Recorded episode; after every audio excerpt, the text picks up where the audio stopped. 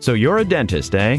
You're in the right place. This is the Canadian Dentist Podcast with Dr. Carlo Biasucci, where you'll get a truly Canadian approach to building a low stress, highly profitable practice and live life on your terms. Learn more at theelitepractice.com.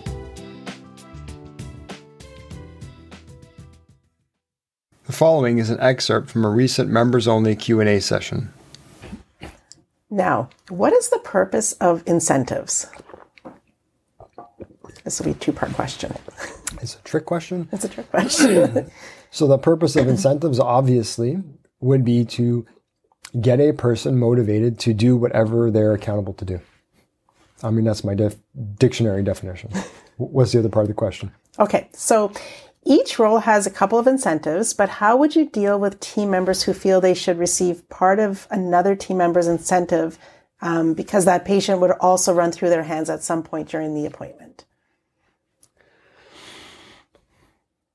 Okay, so if multiple people have their hands on the same patient, then I would, if again, if the incentive is structured properly, both people will be compensated in some way for doing their job. They, you as a team need not worry about what the next person is doing. Now, if the incentive structure is a mess, that's a different story. Assuming it's put in place the way we teach it, then, you know, I might get an incentive for presenting a case. I don't know, crown. The treatment coordinator will then get an incentive for closing the case. What do you think I'm paying the incentive twice? No, it's done in a way that this person is being incentivized for what they're accountable to doing. They're accountable to presenting it. And that's what they do. And their incentive dollar amount will be representative of what they're putting into it, right? Hmm. All they can do, let's say it's a hygienist, okay? All a hygienist can do is can, they can present the treatment. They can't now take the patient into the consult room and sell it, like close it. I wouldn't recommend they do it anyway. It's optically a problem. And there's, again, just follow our system, okay? It just works. It just works. So this person, the hygienist, can get an incentive for presenting a crown. Then the, the treatment coordinator would then get a separate incentive for closing that. But they're mutually like, yes, it's the same process, but they're they're tied to the accountability. So when you're when you're talking about incentives, I know people will spin this and, and bend this in their minds many different ways, right? But when you're talking to your team members who may have raised the question that you're asking me, well, I mean, obviously these questions came from team members and, and, and yeah, it came from offices. You didn't just make them up. So someone's asking this question, well, this person's doing this, so why should they? Kind of question, right? The thing is, is that we just have to all focus on what we're doing.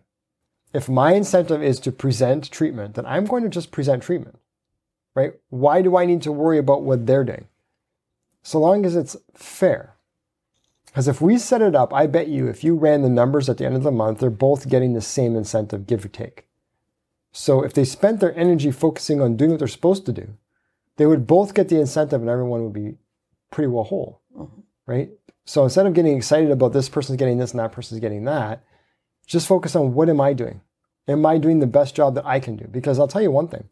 If I have an, if I'm getting an incentive to do something, the only thing I want to know about is how do I, how can I do that better?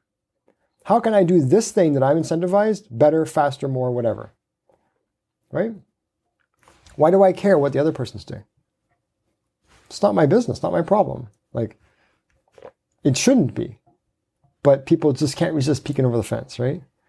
And, and having that, you know, you gotta wipe jealousy out of your out, out of your mind. I mean that that coveting other people's things is a problem. Like that's that's not going to help you do your job, and it's going to just lead to, you know, animosity in the team and issues, right? So, the short answer is get people to focus on their thing. Perfect.